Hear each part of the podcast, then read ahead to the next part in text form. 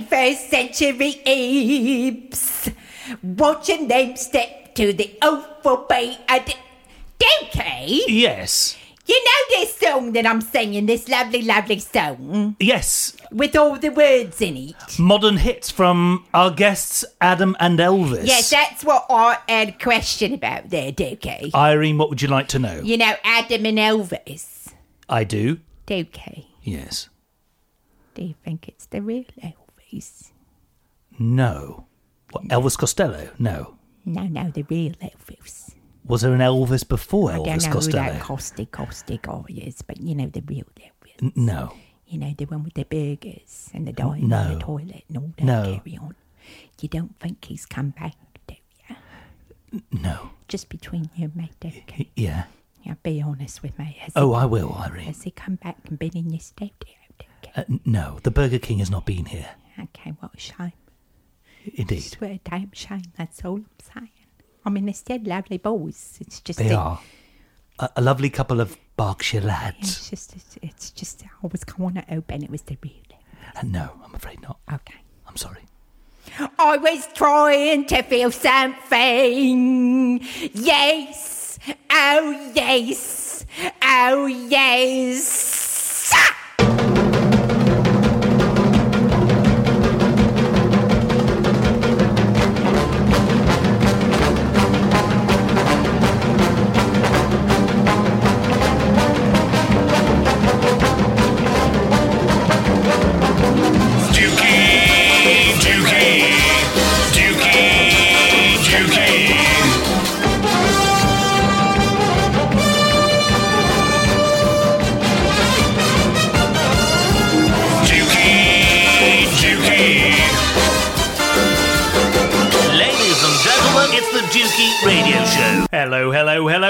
With me in the studio, Sylvia Silversmith. Hello, everyone. And oh, I'm sorry, I'm eating a banana. Oh, excellent. Well, a fantastic source of potassium. It it is if if it doesn't go particularly well with recording a podcast, hmm. because eating and recording a podcast should be mutually exclusive. This is true. Did you know that our simian cousins Yes. eat bananas differently from ourselves? Do they? They start from the bottom. Do but do they peel them? Yes. They do. Apparently, it's the way we should be doing it. We should follow our simian inhabitants on this planet. Well, it's too late for this one, but the hmm. next time that I eat a banana, Yes. and I'm on a I'm on a once a banana one banana a day diet. right. Well, that's all you're eating for No, the whole that's day. not all I'm eating. Oh, I'm you're just, just restricting making your. sure that I'm having a banana a day in Right. addition to everything else that I eat. Brilliant. I will have. I will try peeling it from the bottom, Indeed, your whole world may change for the better. and I'm sure the listeners will just be waiting with bated breath to find out how that goes for me. Indeed, yes. Yes. We will have a separate section Well, of yes. future Dukey radio shows dedicated specifically to improvements in your banana To, consumption. to the banana peelage. Absolutely. With me in the studio as well, Marsha MacDonald. Yeah, what up, peeps? You sound a little bit lackluster, Marsha. It's hot. It is hot. There's a lot of weather out It's there. It's hot, and it's been a long time, Dukey. Been a long time. It has been a while. It's Stuff's been a been while. happening. Loads of stuff has been happening up and down the country. Marsha, you yourself have been travelling to the far reaches of the United Kingdom. Yeah, I've been around, and uh, uh, I, I got a new friend.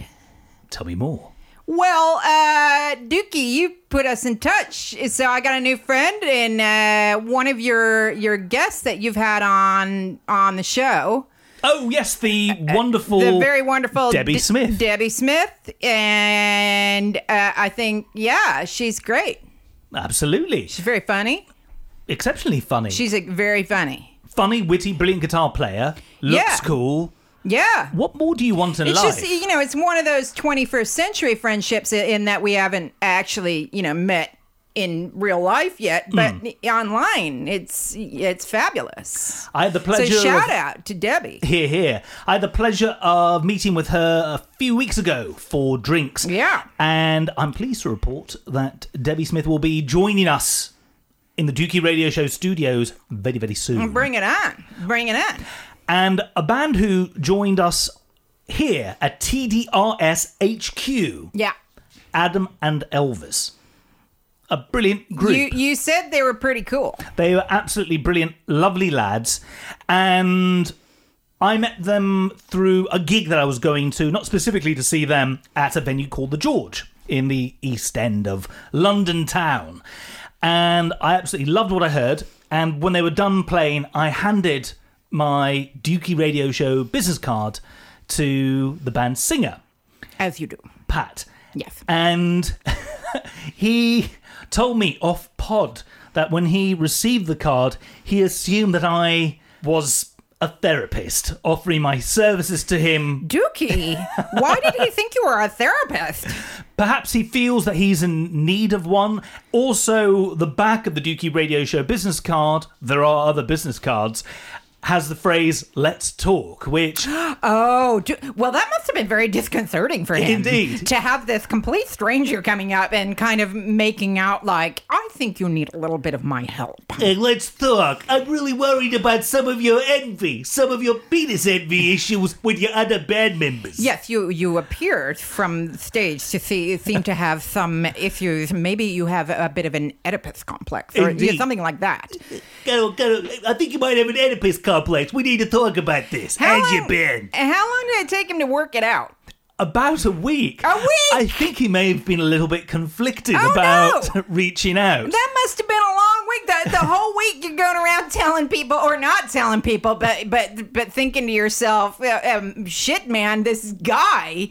Obviously thinks that I got uh, a need for a therapist, you know, and and and what? Well, then how did he work it out? I think he may have Googled Ah, the show and then realised that probably if anybody needs a therapist, it's me. So That it's all probably- good. You know what would have been really funny though, Dukey, if you had set up the studio to have like a little Freudian like psychotherapy couch in it. Which it kind of does now. It does a little bit, and then you sat at one end in an easy chair, just being very, very quiet, Hmm. with your fingers pressed to your chin thoughtfully. Indeed. That you know, just completely freak him out. Oh, I would have liked to have done and then start asking about his relationship with his mother and whether he breastfed or not. And the fact that his brother is his co-partner in crime and indeed his co-guest on the show might have added a, a unique element to that therapy session. Dukey, I was in your house, so I met them very, very briefly. And what interested me most, they seem like very nice people. And what interested me mostly about uh, their coming to your studio was the one thing in your house that really impressed one of them.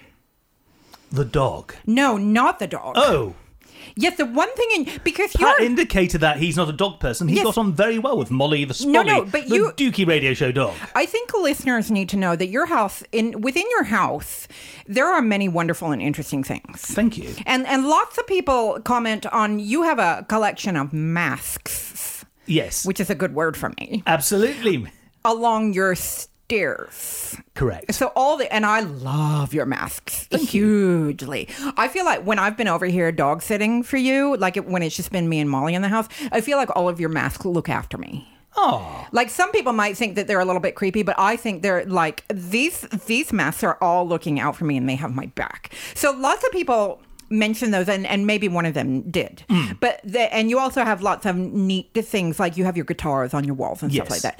But there was one thing in particular in your house that impressed this lovely young man muchly, and I thought that was very interesting. in addition to Molly the Sprolly. Uh, yes, something in your kitchen.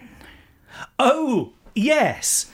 Tom, the bass player, producer, co-writer of Adam and Right. Elvis, noted Yes.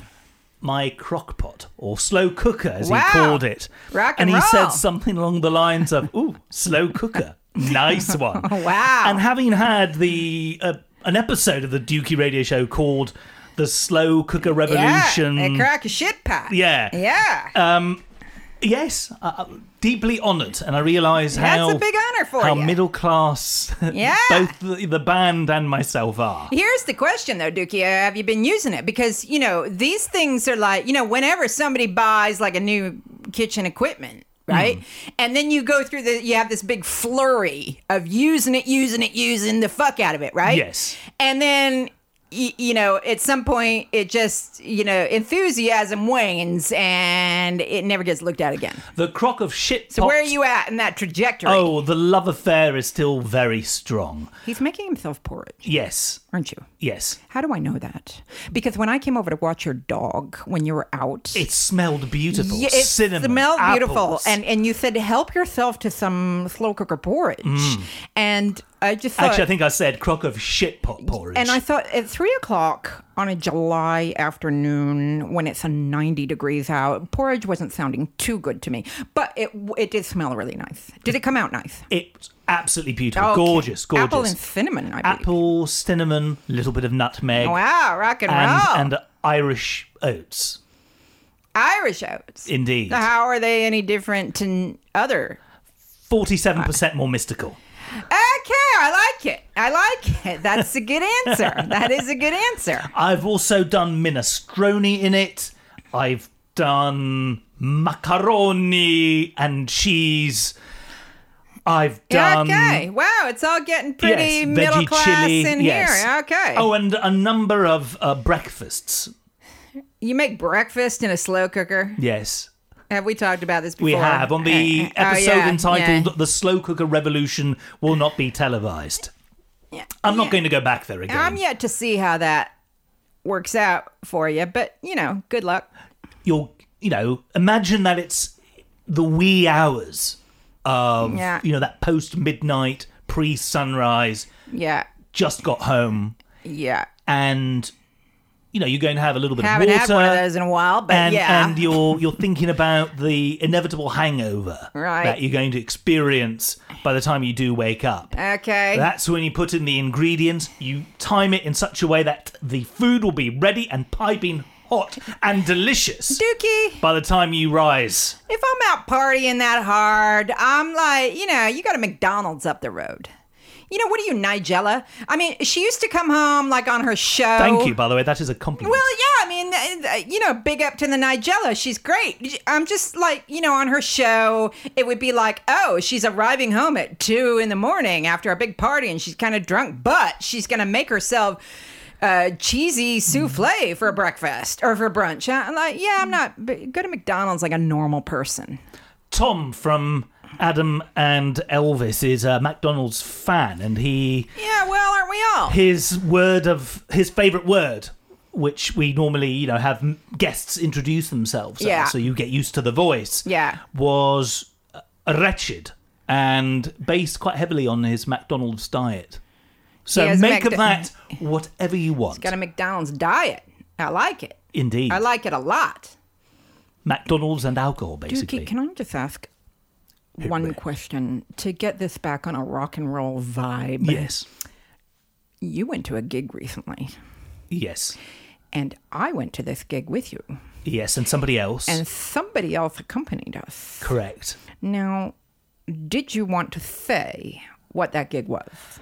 cheap trick at the forum and irene Irene was singing along Yeah, I can't believe you guys. T- I mean, I don't really know who they are. I mean, I know who they are, obviously, because, but you guys like really know who Cheap Trick are, right? Marsha, they even did a great cover, not that night, but have done in the past, uh, a wonderful cover of Cleveland Rocks, a song which mentions yeah. your home state. I, I, I like them. I, I like them a lot. You guys like them a lot. I do. I hold them in enormous esteem. I mean, it. Robin is a thing of wonder and beauty, and so is Rick. and so is Tom. And I always forget the bass player's name, but Tom. his name is Tom. Tom and, Petersson. And the drummer, who is Rick's son. Dax, Dax, Dax. Nielsen. Now, four more amazing men have not graced a stage, in my humble opinion. But they are very wonderful. I mean, Robin, uh, do you not just want to put him in your pocket and take him home and stick him on your mantle that I know you don't have? You don't have a mantle, and neither do I. I But want to create a mantle just so want I can do that. So I can put Robin on it. And Rick can be my dad. And let's, you know, should I just put all my cards on the table, Dukey? Out with it. Come on. If Tom came and knock on on my bedroom door, I would not say no. He's a very good looking man. He is very lovely. But, you know, I wouldn't say no to Robin either.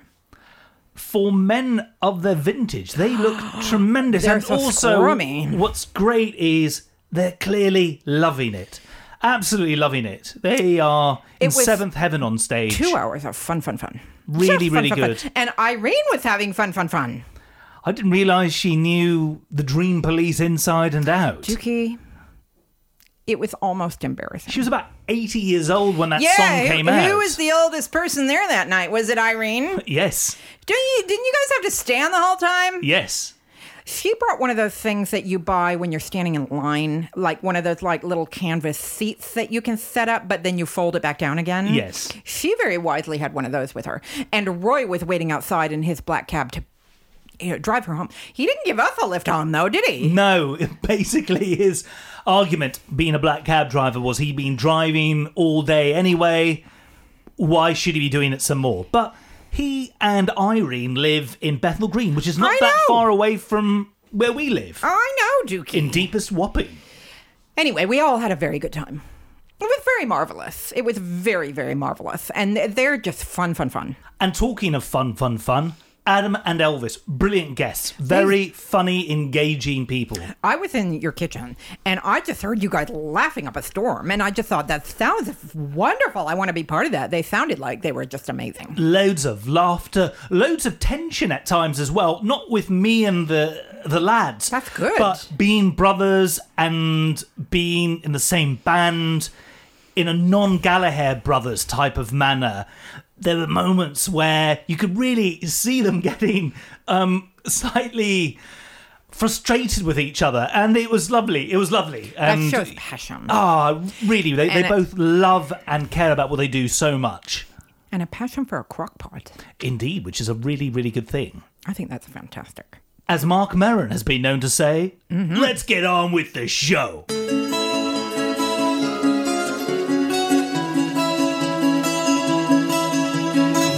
With me in the studio, Adam and Elvis. Pat Malone, vocals and guitar. My name is Pat. My favourite word this evening is doubt. And Tom Malone, that's not just a coincidence on the surname front, they are brothers. Bass, backing vocals, and production. Alright, my name's Tom, and my favourite word today is wretched. Doubtful and Wretched. Sounds like the name of a Scottish acoustic folk duo. Are you feeling a bit doubtful on the, the future? Is this your headspace just Oh. this evening? I'm doubtful about the past, present, and the future. I think that's the only intellectual way to be. Does this have anything to do with your existentialist upbringing, perhaps?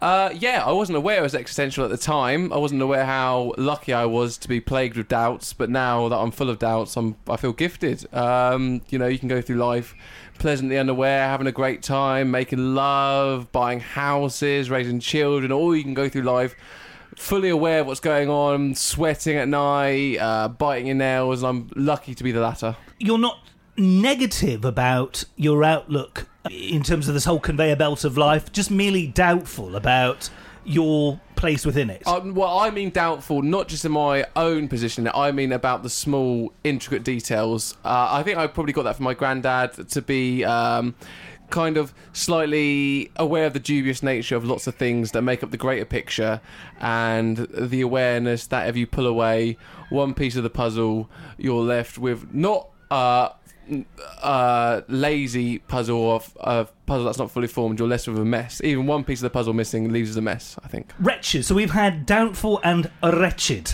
Wretched. Why wretched?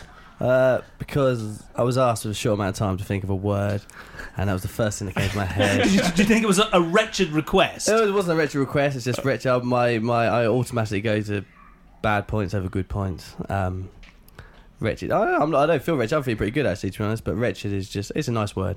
You can roll that R as Well, I you- did you went earlier. wretched. A wretched. That was your first thing to wretched. say.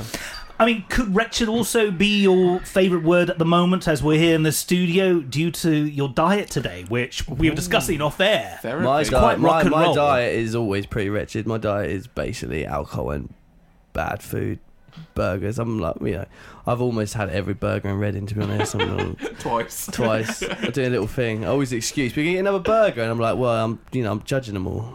I've just got to try every one, see what the best one is. Assess their consistency from Still, one night to the next. Hope Tap in Reading is number one burger. And is there a, a burger joint which stands out Well, in yeah. your Hope mind? Tap. Hope Tap. website. Hope Tap. Hope It's Tap. a Wetherspoons Yeah. in Reading. Does, Uh, does Reading still have the nah, it's got nothing. highest proportion of stabbings in the UK, or has that been usurped by I don't know Swindon? or Well, we've got to we've got to you know understand the difference between stabbing and penetrations, but there's certainly a high number of both. Um, both. Luckily, we've never been involved in either, or unluckily, depending on your viewpoint. But I've never encountered someone with a knife, and I think I'm a fair embodiment of the typical Reddinger. So I think it's a pretty safe place to live. So uh, you, It's you a would- safe, boring place to live. It's, Right. it's pretty good. I- Berkshire is a, a fine county. I mean, you know, So the thing is, we, Well, it's a we, Tory we- safe we, seat, so we- we don't want to talk we- about that. well, not all of it, but Yeah. where I, where we're Oh, no, that's right. Actually, was it East Reading changed? where we're from is uh is v- v- very Tory. set. Like actually, I didn't actually see another place that actually had as much of a gap between the Conservatives and second place. It's something like fifty six percent. really. Yeah, it's mental. And then like everyone else is about fifteen percent between them, kind of thing. It's quite. Uh, it's early. It's uh, uh, the, where we come from is RG six. Mm. Is actually the most desired postcode in the country. yeah, I think it's important to know. Actually, I think you'll agree with me on this. We get we go on to um, we've been on BBC Berkshire before, and they always ask us how do we feel about the Reading music scene and how what is our place within Reading. And I know Tom will agree with us. It's not that we don't we d- disassociate ourselves from Reading in such a way as that we ignore the benefits of living in Reading, but I certainly don't see any of our um, anything we hold dear to be unique to Reading. Everything we hold dear in Reading is something that they've incorporated from something that's come from elsewhere. Right. So the live music venues are kind of replicating those of London or other places in the world. I'm not saying I hold London up, you know, by candlelight each night and you know Well, kiss it, but go on. Well, as I say, basically, in, basic, in simple terms, we play a lot of gigs in Reading. We play a lot of gigs in London. In London, we see a lot of bands which are on our same wavelength. Like you know, they, they're trying to. You know, it's within a pop genre, pop indie, but you know, they're trying to say things, trying to be a bit weird, bit crazy. A lot of bands we play with in Reading, Mm. very. You know, you feel like sixty percent of them have just listened to Oasis. They've never heard Yeah. another band in their life, and they just go for it with Oasis. That's the problem. But the thing I always think about Reading is one of those things. Just like, I'm from Reading. I say Reading shit. Someone I don't know comes along and not from Reading. Says Reading Of course. shit. It's mine to call Hmm. shit. It's the other thing. It's home, but it is pretty pants. It's said. Mm. You have an inherent civic pride when it comes to talking about Reading in front of non-Readingites. Yeah. But if somebody decides to have a go at the jewel and the crown of Berkshire, Well, this is what I'm saying. I'm aware. which is that- either, isn't I'm it? aware that I'm formed. I, you know, I, I've taken part No, it's of my Reading. character. I've taken part Sorry. of my character. That's fine. I've taken part of my character and shape from Reading.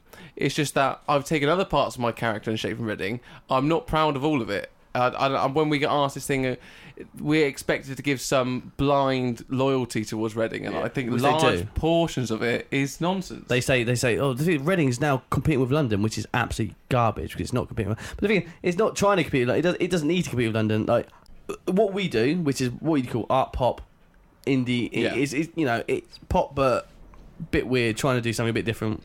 In Reading, yeah, doesn't exist. like, doesn't exist. To them, it's just like well, there's there's you know there's this set of blocks. There's this. There's this thing. I'm You al- do it this way. You play within that, and you think, "Oh, I don't really quite understand what you're doing there." You've got got that with that. It's like, whereas every band we play with comes on with two guitars, a singer, Mm. a bassist, and a drummer, and they just strum out half-hearted versions of definitely maybe songs by Oasis. Hmm. Worse than Oa- like. I'd, I'd, I'd say one thing right now. I, I- I think it's unfair to put so much of the blame on Oasis covers. There's a lot of Snow Patrol covers as well these days. We've got to move with the times. There's Snow Patrol. Who else is there? Well, oh, they're Biffy Clyro. Biffy Clyro worth an Oasis, but no, Well, no, I you know most- most fu- of on the heavier end of things, you do hear a lot of yeah, Biffy and you Clyro there's Sun In, you hear sound Biffy. Clyro, stuff like that. I, I'd rather go hear- to Sunny. Yeah, but you know it exists there. You hear it as you Mm. walk past to a different bar, bellowing out the window. I go, yeah, I go there. Yeah, yeah.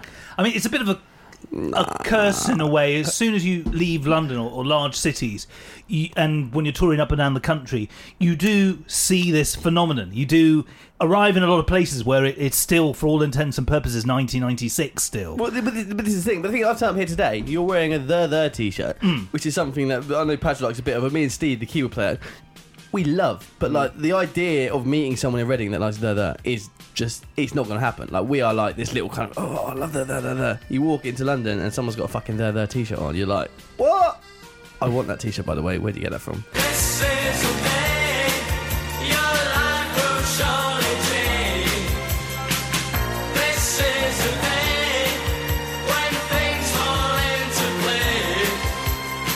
Soul Mining is a, a tremendous album. How do you feel about the other the other offerings? Mind Well, Bomb, to be honest Dusk. with you, I, I I haven't actually delved in deep to a lot of it.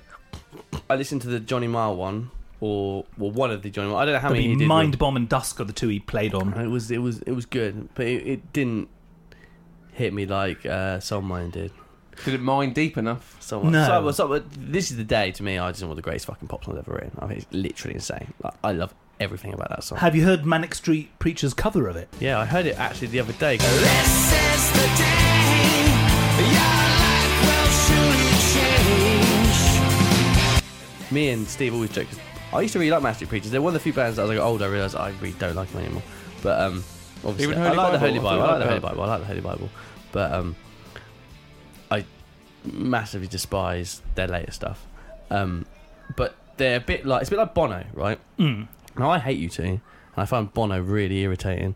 But he keeps turning up on all my favourite Mm. people's documentary. Pixies documentary, Yes. Bono's there. Leonard Cohen documentary, Bono's He's there. there. Bukowski documentary, Bono's there. And Bukowski Tom at the Waits, end. Tom Waits documentary. Uh, to- oh yeah, he's, is he on Tom Waits? Yeah, as well? he's on Tom Waits Jesus documentary. Christ! And then even the Bukowski one, Bukowski's like cr- crying at the end. Oh yeah, Bukowski's last 'Cause night alive, Bono's- second last night alive, was spent crying at a U2 gig because Bono. Of course, yes. Yeah. I've seen a documentary. I had Yeah. no idea about that, that. really, I, I must admit, that let me down first. I'll con- let you continue your conversation a minute. That that let me down first. um, but then I read. Have you read Hollywood by Bukowski? I haven't no. Utter nonsense. That's when he's because he made that film, didn't he? Um, Are we talking about Barfly? Yeah, Barfly. Who's the main? with um, Mickey Rourke? Mickey Rourke. it? Faye Mickey Rourke- Dunaway. Mickey Rourke's a young man, very beautiful. And um, yeah, before the surgery and before time took his hold, so he's playing a fighter in it who goes into these clubs. Have you seen Barfly? Yeah, I have. And he goes into these fights and he gets a. Can we swear? Swear all you He want. gets the shit- Cunting, yes. Yes, he gets a shit. Sorry, mum. He gets a shit kicked out of him every uh, every day, and um, he's doing it just to get a drink. And yet he turns up, and there he is. Sure enough, a slightly painted on black eye, but he's still, you know. Charismatic, and he's still uh, chiseled. And Bukowski said one of the things about this film is that when he walked into the bars, he would tell a joke and no one laughed. And in the film, the character walks in and he tells a joke and no one laughs. And the director said, No, go back and do that again. That wasn't good enough. That's not going to make good cinema. So they made everyone laugh.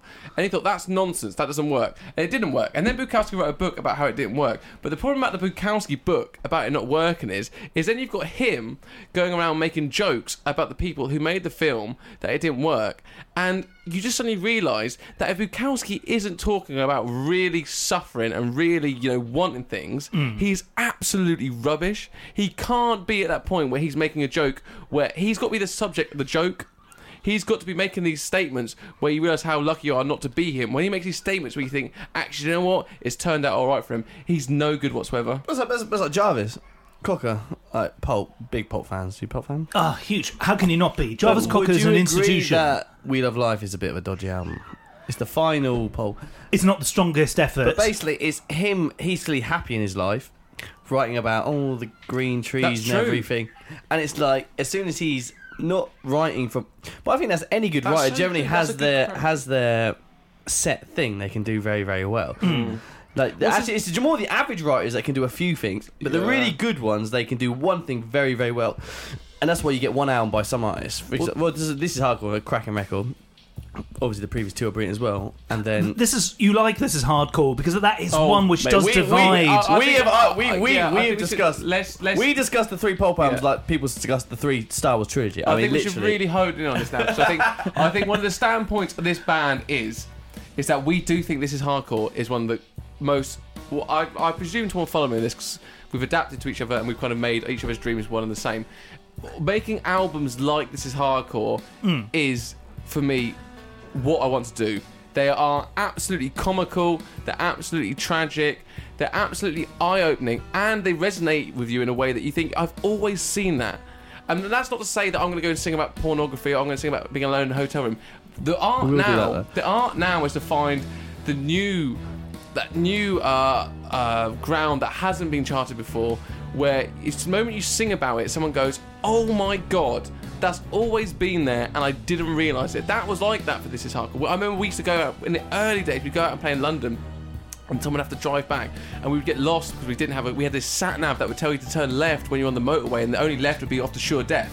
And it, it, w- the thing turn was- Traffic, left traffic lights that sure stayed red. Yeah. Traffic lights that stayed red for 25 minutes. and we were really falling apart. And you'd be listening to this album where a man is singing about not being able to make a woman come in bed. You'd be like, "This is it. This is that realization of that." You are hardcore. You make me hard. You name the drama, I'll play the part. It seems I saw you in some teenage wet dream. I like it, get up if you know what I mean.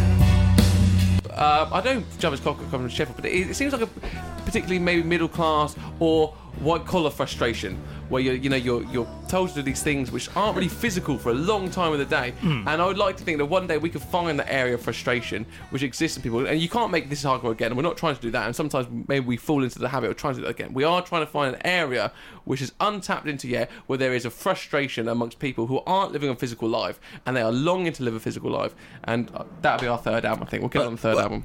Well, we also want to write song albums like Different Class and His and Hers as well.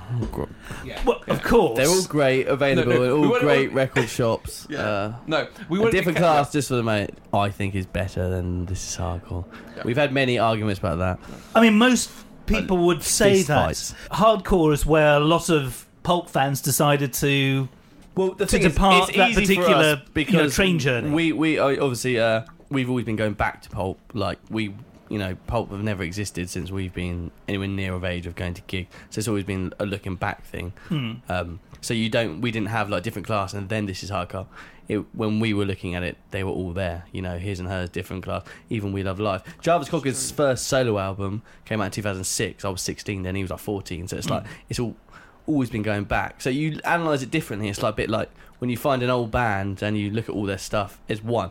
I'll go through the Bowie's catalogue. It's like it was all there to start with. So it, it, we never had that thing of going from different class to this is hardcore. You're like, whoa, fucking hell. Instead of it being pulp at specific times in their career, Yeah. you just look at pulp the band. It's a bit like Radiohead. Like, I never had that OK Computer to Kid A thing. Like, they were mm. already. Oh, I thank Yeah. God we didn't. I, I love I love Kid A. That's a very I think the, the one threat that I certainly hear between pulp and what Adam and Elvis do is We make music, don't we? Yeah, I thought that. is that you you make music. That, that's the one thing. So what we could say? What we, Sorry. You could say something different. is a sense of Englishness to your delivery um, without any of the kind of colloquial, provincial bravado that some other bands do. You know, particularly from the Northwest. I won't mention any bands in particular, but there is everything that I love about English pop, English rock, English art pop. I heard in your set at the George a couple of weeks back when I was at that gig, and I was there to see one of the bands that were on earlier. A friend of mine's playing with them. They just had finished their set. I was in the courtyard area enjoying my pint, and suddenly I heard you guys kick off, and I was chatting to various members of that band, and I quite rudely said, "I have to finish this conversation. I need to have a listen to what's going on on stage." That doesn't happen to me very often. Thick Bob. Everyone loves Thick Bob. He's got fingers like a masseuse the eyes of a hypnotist. But when the world looks to Bob, Bob looks to the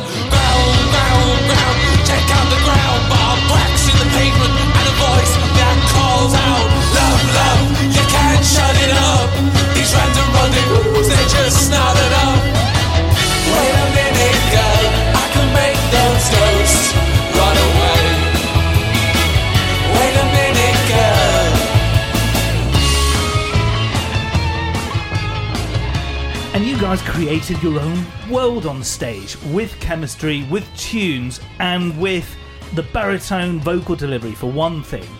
It just cuts through everything like a Vox AC30 amp, and the arrangements are kind of one part jingle jangly, another part kind of pathos and infused with diminished minor chords.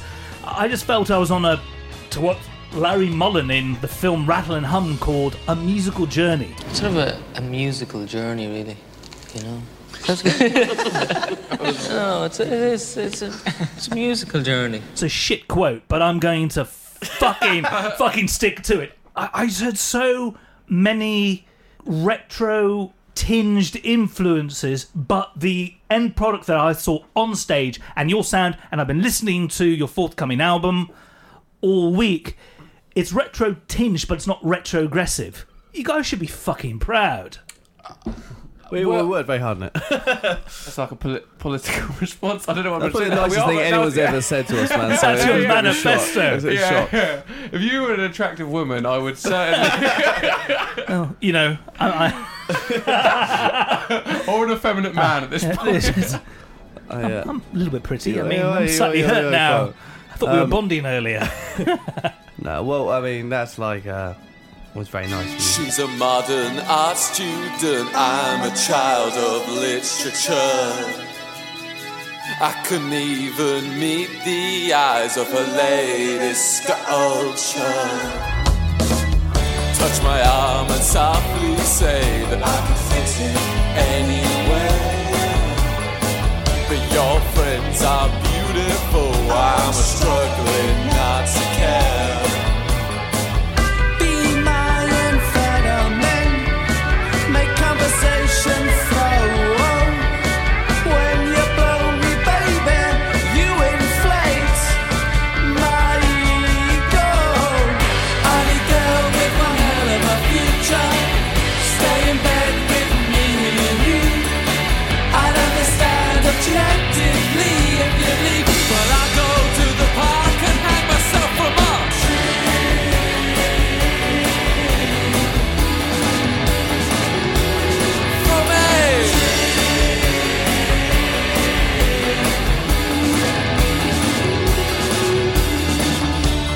Talking about Pulp and how they had been an inspiration for you. And I was trying to, to think of how that thread continues.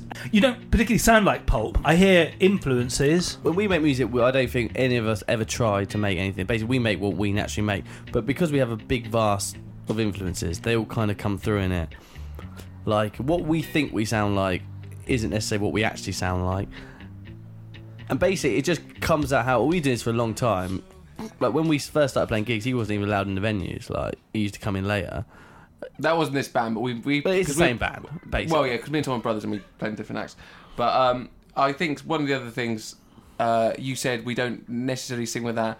We don't play on the fact that we've got this English. Um, Actually, half Irish. yeah, we're yeah half. Oh, Irish. thank you. Um, I'm also a Mick as well, and also I've got my Irish passport, which in these Oh, Brexit well, we- times, we- we- we- it's going to happen, though. It's in the right, post. fair enough. Oh, no wonder, no wonder we get on. Yeah. Over the past two years, we when we were when I was 16, Tom was 18, or Tom was 16, I was 14. All that we were, we became fascinated by the 60s. The 60s was it. We couldn't understand why people why people we went to school with didn't agree, or we could understand, but rather we couldn't connect with them because they didn't agree that the 60s was clearly this era of musical experimentation. Not only experimentation, but experimentation that coincided with great pop songwriting, and we loved it. We loved the Kinks, we loved uh, the Beatles, we loved um, also who else we love? I'm going blank out the big two. Lighthouse. Yeah, Edison, Edison Lighthouse. God, I don't know Fifth. Dimension. Yeah, Fifth Dimension. That. that Love, Gro- yeah, no, Love grows, my rosemary goes. I remember our dad chose that at a very young age. I mean, I, honestly, I would trade eight great albums and a documentary made about me on BBC Four to have written Edison Lighthouse, Love Grows, My Rosemary Goes.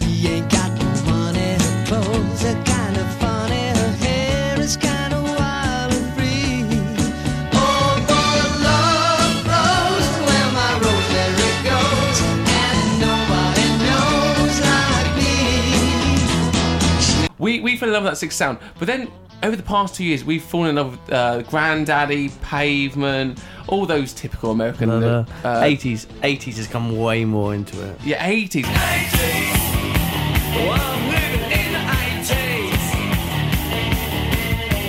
And that that thing where singing in that typical English way has we I'm I I won't lie when I'm when I'm singing I certainly don't go to the microphone without thinking what am I channeling here I'm I'm not I'm not thinking I've created my own realm of vocal style I'm thinking who am I going to But there channel is, here but there is no. Because people Leonard have said this Cohen's not- there's no attempt to be English. That's just how we yeah, sound. that's what I'm saying We- because It we- sounds really organic. It Be- is. be- yeah, it be- isn't contrived. because we because we incorporated the Englishness very early on with that '60s love at a young age. Now we're no longer trying to sound like these, um, you know, the Kinks and Beatles again. Now that just comes through naturally because it's it, it's it's running in our blood within us because we took it on at such a young early age. Now we're trying to replicate acts like Leonard Cohen and things like that. And um, Well, I don't, I don't think we're trying to replicate no, anyone. not trying to replicate, sorry, but they, they're they're on our perhaps more than the Kinks when I'm in that practice room, Yeah. Hmm. and um, then the English just comes out because it's it's it's not forced. Hmm. It's, not- it just comes through. It's what I say. I think when we go together, the, the, the, influence is all there. I mean, we listen to music. Well, I used to listen to music like intensely. Like when I was younger, like I was really like insane. Like I was one of like a. Uh, top to like you to know every album, every track list, every order, the length of every song. I was one of those people that re- like really just was completely obsessed with my teenage, early twenties years. Now all that stuff kind of is there. So I mean, I, I don't I don't listen to music. Well, I used to listen to music like intensely because it's very hard to have an actual general life if you listen to music the way I used to listen to music. It was uh, you know, it was it was obsession. A based, music addict. Yeah, well, basically, yeah, I used, it used to be really like obsessed, like just seeing it everywhere I went, kind of thing. But um, now we've got so many different influences, and me and Patrick, we've had a lot of different. This band, Adam and Elvis, had a lot of different people with us. But now we have a really good guitarist, good key player, good drummer. So the band's actually, for the first time in Yeah. years, been a real tight unit kind of thing. So it's like Which came that's why across on the night. Yeah. Live now, Yeah. the performances are so much. We used to try and do it ourselves because people keep let us down. Well, let's go. We went we went on. We did a small tour. And we went to, I mean, a small tour. we went to London, Reading, Liverpool, and Leeds. And our drummer, long drive. uh, Tom drove all of it, and um, uh, we had to fire the drummer before because he was no good. Can anybody play the drums? And we had to end up playing it with a drum machine coming through. And the thing was that we had Dan and Steve of us there for that, and and I mean these shows were a shambles and beautiful one at the same time. But for for anyone who was willing to stay with us after that, it it became clear that they weren't you know fair weather members. And so I think what we've got now are people who are willing to stick, however cheesy it sounds, through the, the tough bits and the good bits and the. And what you actually get from that isn't just someone who's you know used to getting you know a bad reception of it. You get someone who's actually used to adapting and playing around you know feedback people get. And so we've got guitarists and keyboard players now who have adapted to what people say, and we've actually changed a lot as a band, and we've actually. We were malleable at first, and now what's happened is we've solidified into a way we actually quite like. I think sometimes it takes those really difficult tours to filter out the people who are passionate or not. Oh yeah, it did, and that gig uh, did did. Uh, at the end of it, we came back as basically four The of drum us, machine four, tour. Four, well, no, honestly, you joke. We did. That was a drum machine tour. It was, yeah. we, actually, we, we played in Liverpool. We tried to do we it, went but, to um, Liverpool, and um, I, I remember playing in Liverpool actually because I remember we got there and there was a very small space. We're like, okay, this first of all, this isn't going to be brilliant. Which which venue? Jacaranda, Jacaranda. I'll it had a record I'll store. be it in had a- my beer It had a Zanzibar. record store upstairs, right? And we knew that Tom had to drive home for about four hours afterwards. And so, and we just played Leeds. Leeds turned out to be okay. I mean, we played about six people, and about thirty percent of the crowd liked it. And And still, they love it. They really yeah, love it. yes, they do. They keep. They Word keep- of mouth. Yeah, yeah. Especially with Yorkshiremen Yeah, and women. Yeah. yeah. and um, and we were- we went and set up our instruments and everything. Well, where's the sound man? The sound man isn't here. So I think everything was in place for this to be a terrible show. And so we went out and we had some Caribbean food. I, I remember sitting there, nursing my beer, thinking, I don't think we're going to make it through this. I don't think we're going to make it through a terrible gig, firing a drummer and then driving him for four hours. This is going to be the end of it. This is going to be an absolute, not a shattering, smouldering end to it. This is going to be a flaccid, whimpering, oh, that was it. Five years, that was it. And we got to the venue. There's still no one there. And so we set up, and the drum machine wasn't working. And we thought, "Do you know what? Sod it. Let's just play. You know, we'll just we'll just start playing these songs without the drum machine and see how it goes." Did the whole like sound thing. A few minutes ringing out. People started coming down. Started pouring down. There's people there. There's people everywhere. I think, oh, there's, there's actually a crowd. Let's go for it. And we played through these songs without a drum machine. And Steve, the keyboard player at the time, just picked up a tambourine and started playing in time. And it becomes aware to you how zany the stuff we're actually playing is. Is when you're playing without a drum. You think actually every other band that's probably coming in for the. I'm not boasting now. Every other band that's probably coming in for the past two weeks or so hasn't played these kind of discordant, weird bits. And then oh, I was dancing around the crowd. Tom was really, you know, half funk bass, half stranglers bass, and mm. it was really a hybrid thing.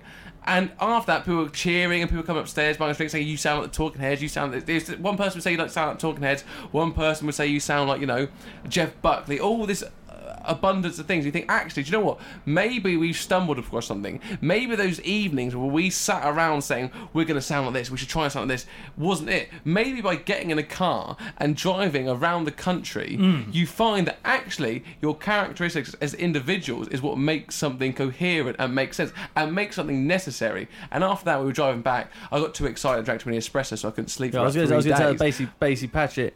So it was a four and a half hour drive home.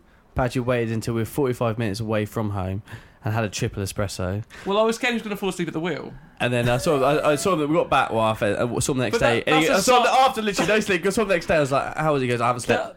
I haven't slept at all." That's a side note to the point. That essentially, essentially, essentially, we can like Billy Joel, we can like the Beatles and all these big characters, but essentially, we are a garage band in form. Our ideas form through the necessity of spending time together. I think Okay, yeah.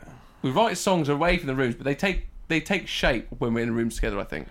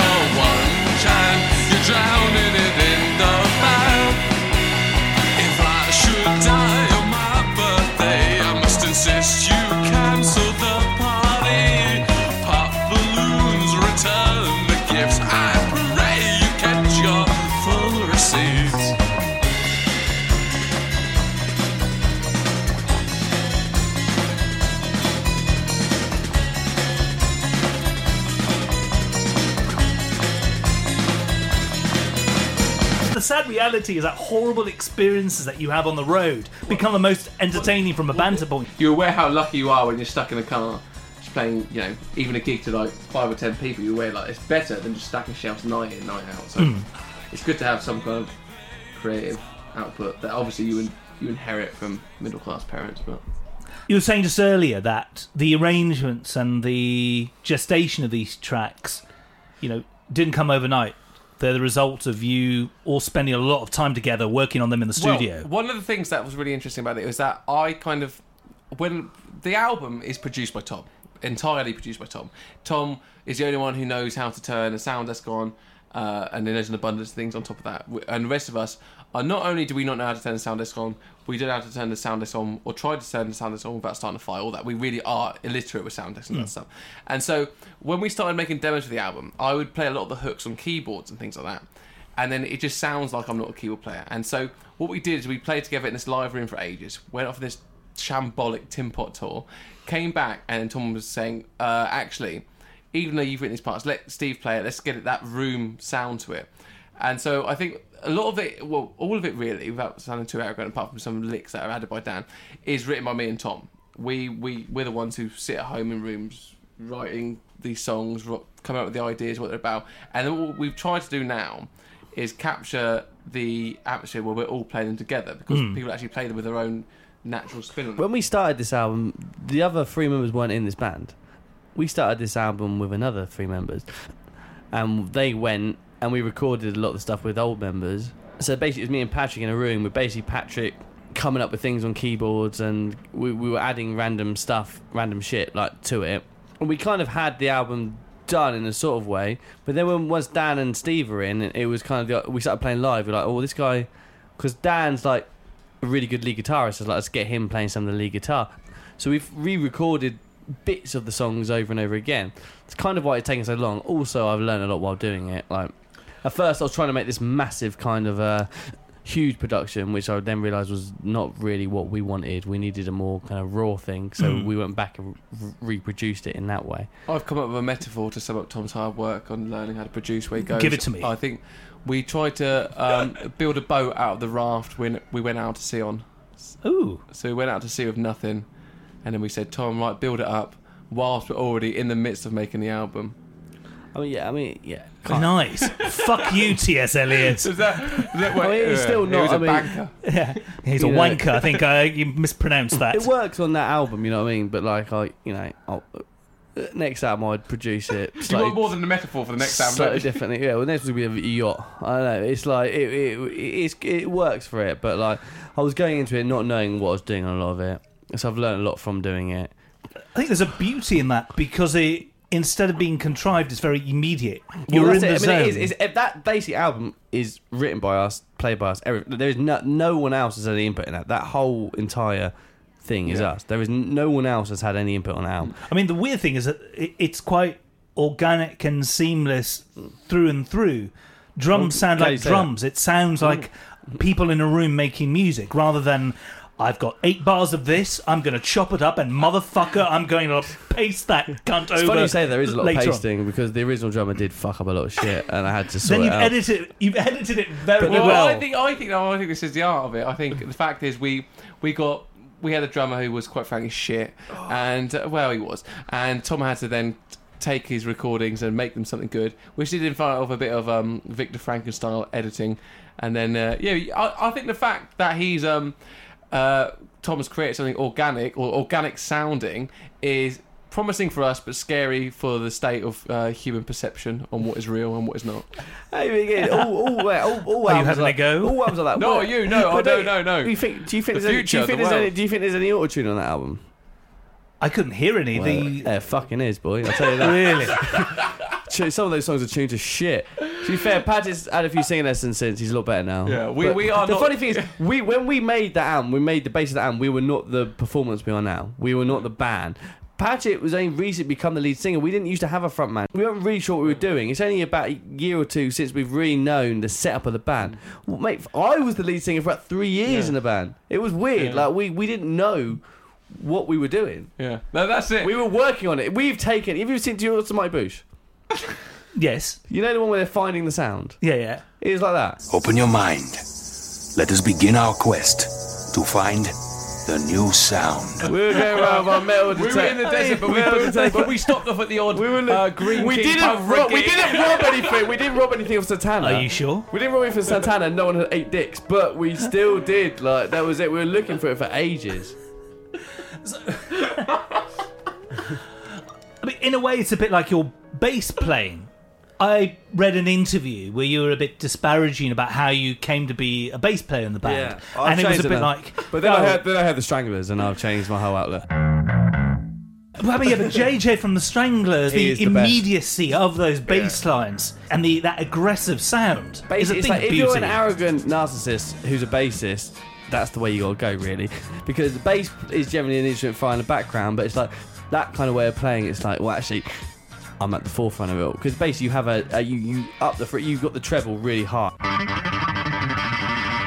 Absolutely. So you basically you take it. You say get rid of you rhythm guitar. Nah, no more. You just bam, you, you cut through with everything. You, your frequency frequency spectrum's massive when you're playing that kind of bass because you have the. It's not on that record because I hadn't quite discovered how much I wanted to play disgusting dirty And bass we have, on that and we have rhythm guitar, didn't we? So we, Yeah. yeah. But we're not going to for the second album. It's going to be more refined in the sense that um, at the moment it feels like it's going to be more refined. It might change a million miles per hour, but it's going to be much more based on Tom's uh, all that stuff you said about music stuff. I understand. Go on. On the track "Cruel as Winter," the Well, that's, bass that's is the one. prominent. That's the one song where that is the bass sound that I want to get in more of it.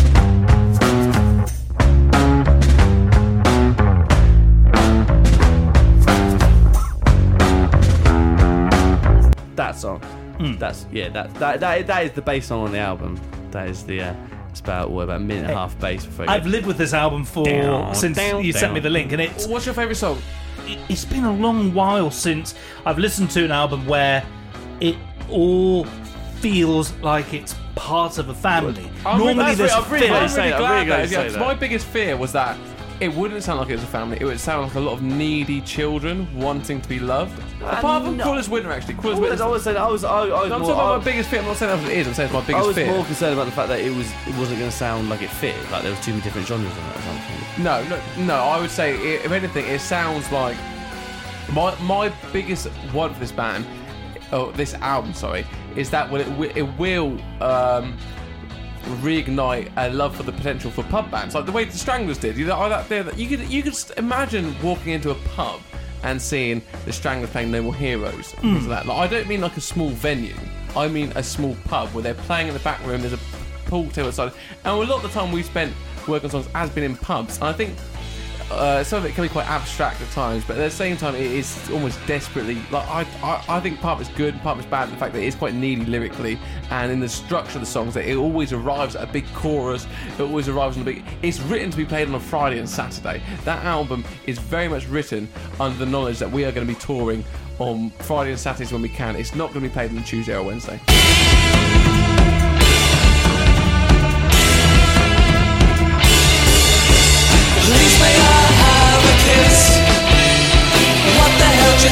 I'm dancing for? I'm not in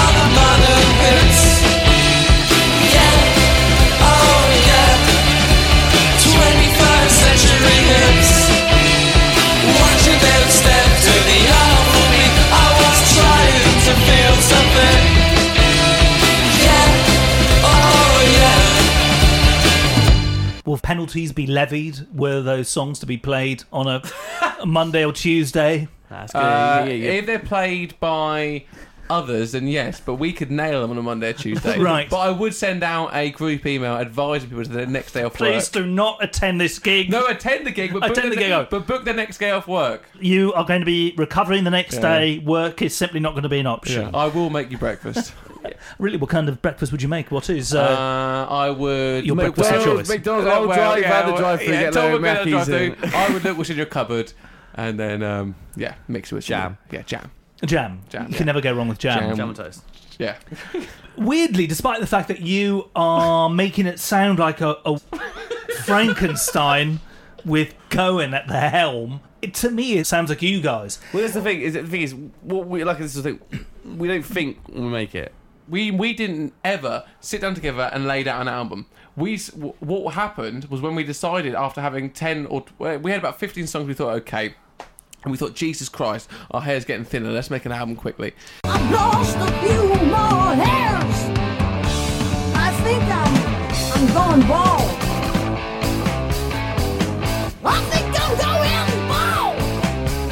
And then we started to write down notes when we were in the pub and saying maybe we could make an album. Or no, actually, we've always known we want to make an album, but I'll go on too long if I start talking about that. And then the idea of this Cohen and Bukowski thing, that was when people started talking about us and they were and, interviewing us, rather. They said, What do you like? And, you know, I like Cohen, and at the time I like Bukowski, I'm starting to distance myself from it.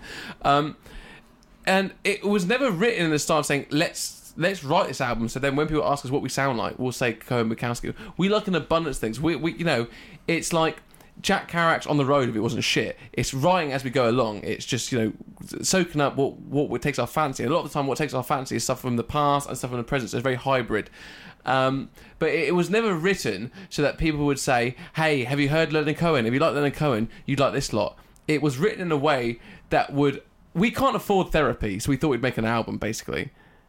It was the high what's- cost of therapy leads to creative excellence. Well, if you say excellence, then I'll put that on the album but, cover. but also, I mean, you know, it, all bullshit aside, man. It, you know, we do like great tunes. There's things. It's it's it's they're catchy. It's meant to be good.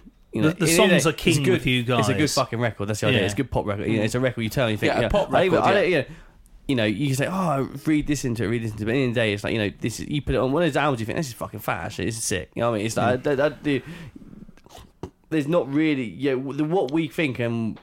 I mean, we change our mind every minute of the day about Yeah. what it's meant to But be, what it's it pop. is. It's always pop. You're right. It's, We're it's not- always but, pop. I, when, but when we're in the room making music, we're not thinking anything Yeah. other than this would be sick. works. Let's try that. That'd be Yeah. cool. That'd be sick. That'd be sick. Yeah, it's the the word it's got to be contrived did pop. not come to mind at all. It, it does. It sounds But you don't organic. think, but that comes naturally. No, but you know, I you're think- not thinking that's got to be no, pop. It no, just but is. I, sometimes I think we, we we have had conversations in the room where we said, "Oh, we can make that outro four minutes." We go, "No, Yeah. it, we, we we agree with the cage." but we're still not fighting. We're not still in with the No, blueprint. no, no, no, of rules. no, not certainly true. But it's certainly the song length. Maybe at the moment we do But still that's stay. not. A, that's not. That's not an actual uh, a thing that happens. That's just happened without us realizing it's no, but no, it, because yeah, we know what we like. Yeah, we know what we like. Yeah, and that is part There's, of there's no point every you go, right, I can't do that because that's not pop.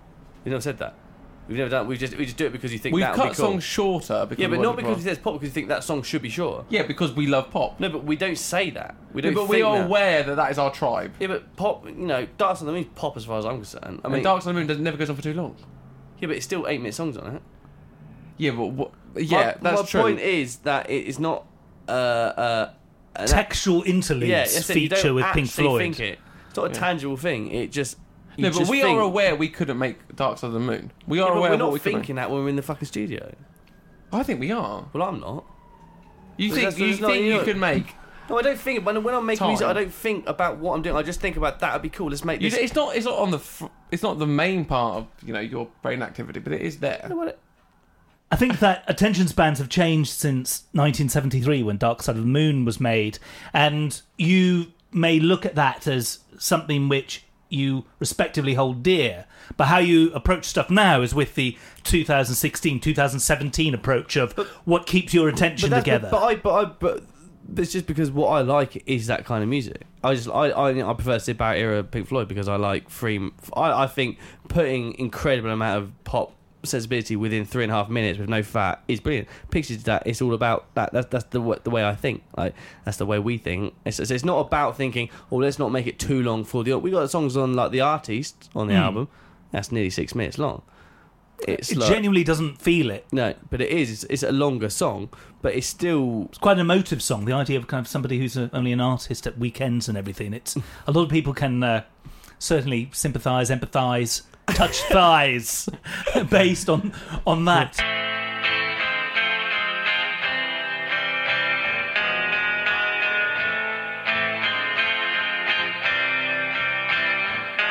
I'm an artist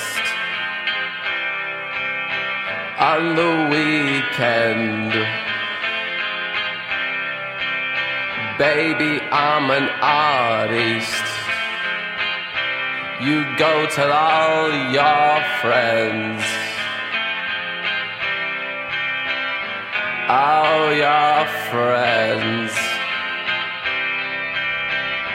And I'm a lover. I'm a lover of things. In a palace full of nobodies, you be my squeeze. Come on and be my squeeze.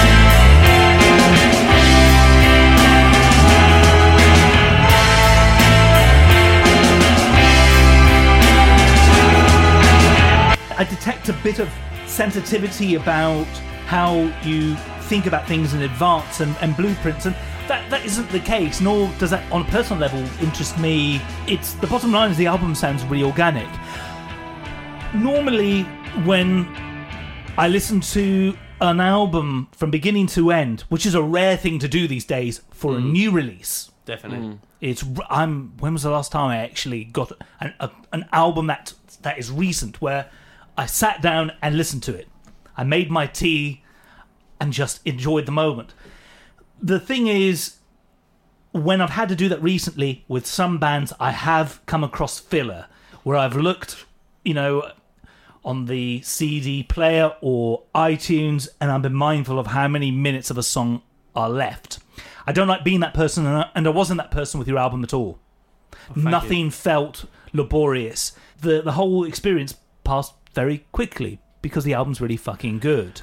Now, how you guys rationalize how you came across the right way to approach things is, is your own business. I think it works. I do have one issue, though, and this is a big issue, and this is maybe where shit may hit the fan. Now, I came across an interview in which you guys had promised, and I think this was in autumn or late 2016. And I understand that there was a, a song that was going to be called The Ballad of Britney Oh, Spears. Oh, that's on it.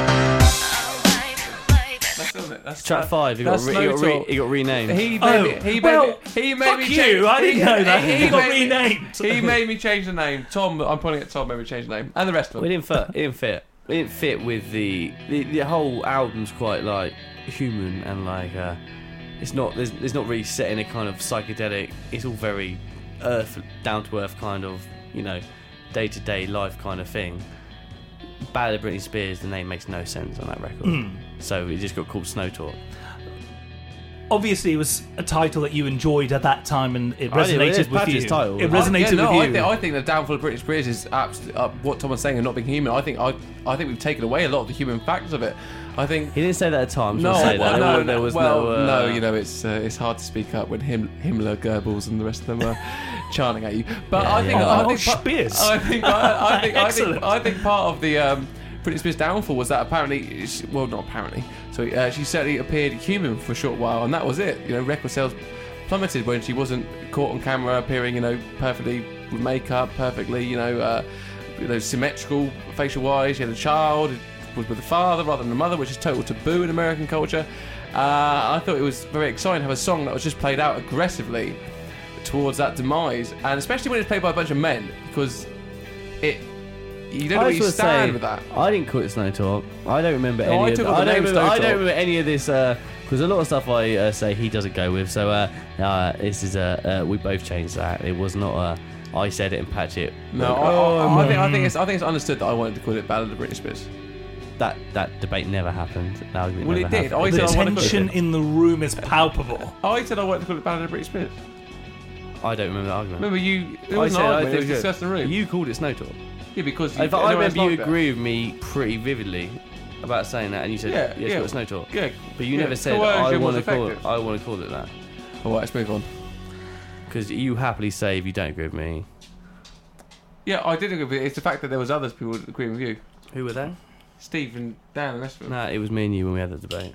It wasn't. It, Steve was there. Now, the band's moniker apparently was inspired by uh, Pat studying the Bible. Does that mean that theology has featured heavily in your? No, not at all. No, none of, that, pursuits. no, none of that Father John Misty Leonard Cohen nonsense. Oh, Bible's redundant these days. I think I think people now who try and have biblical imagery in there are just lazy. That's uh, completely in the we- in Western England. Well, no, that's just no. Uh, I think that's people who wanting to pick on an easy target. I mean, Frankie Boyle was talking the other day, yeah, attacking people who uh, make fun of religion. I'm I'm all for that. I think it, now it's so redundant. Leave it alone. Let's attack capitalism.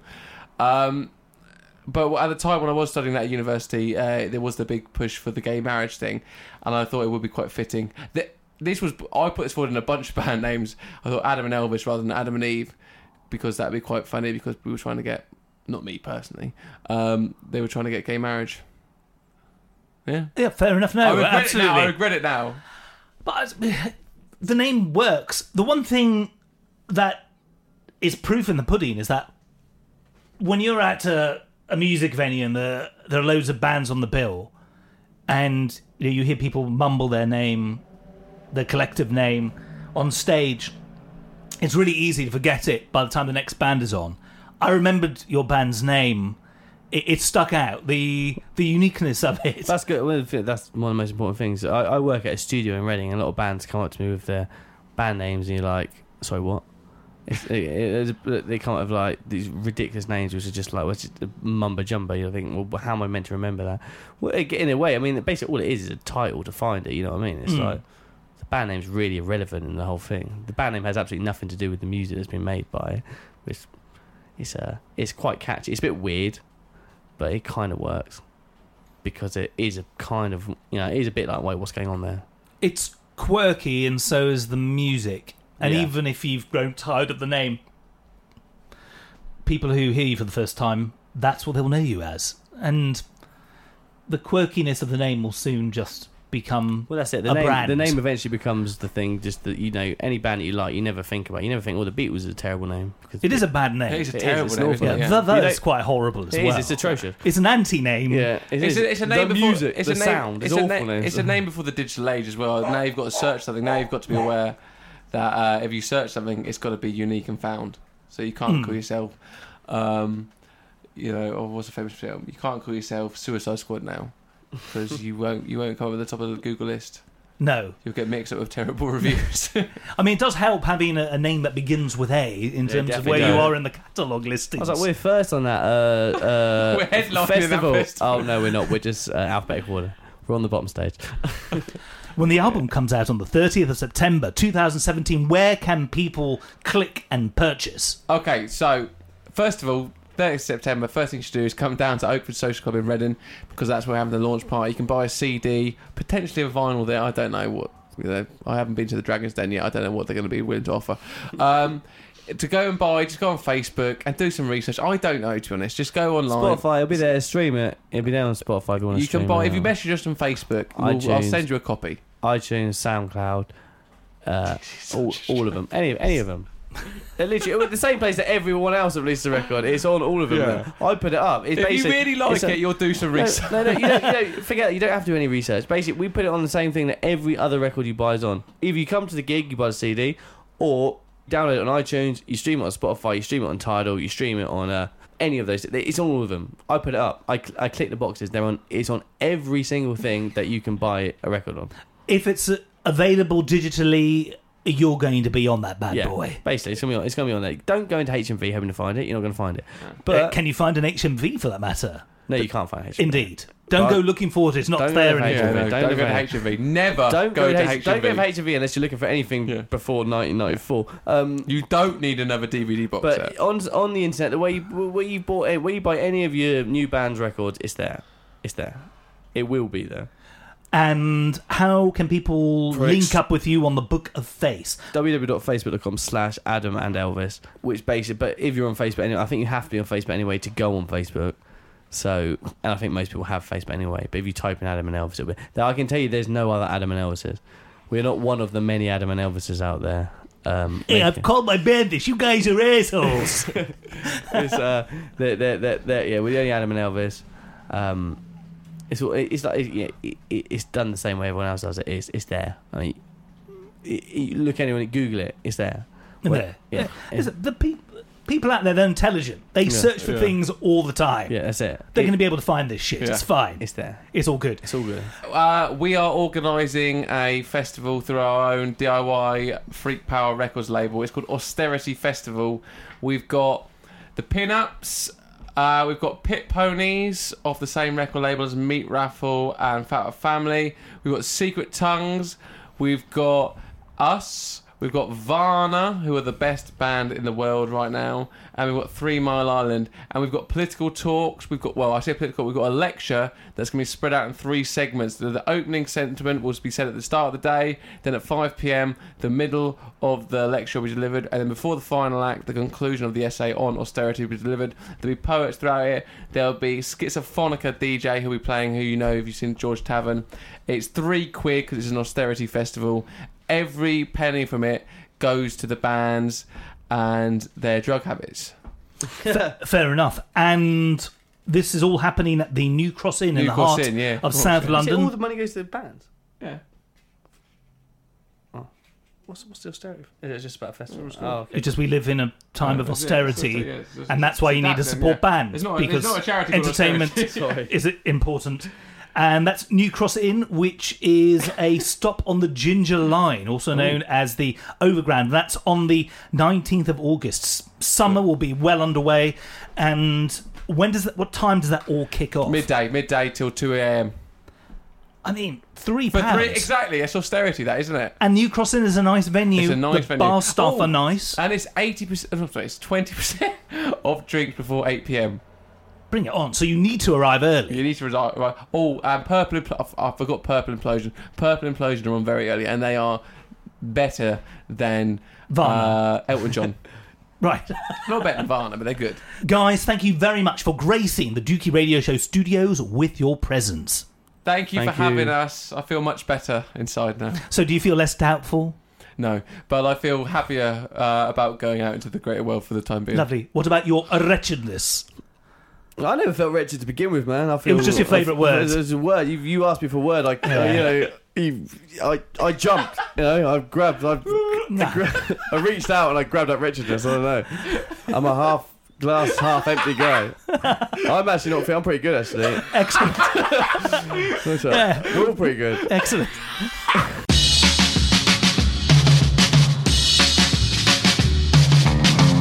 Well, that is indeed your lot. Pat and Tom Malone. Two incredibly funny, driven, and talented individuals. It was an absolute joy to have them on the Dukey Radio Show. Make sure that you put the 30th of September in your respective diaries, or if it's the future, go back to 300917 and get your hands on their soon to be released album. Through Snow and Small Talk, available at all good and indeed bad digital retailers on Planet Virtual. You've been listening to our interview with Adam and Elvis. My name is Dukey and I, I've been your host. Until next time, may the worst of tomorrow be the best of yesterday. Now it's time for me to go and uh, pop my weasel. Donk shame for listening. Half a pound of tuppenny rice, half a pound of treacle. That's the way the money goes. Pop goes the weasel.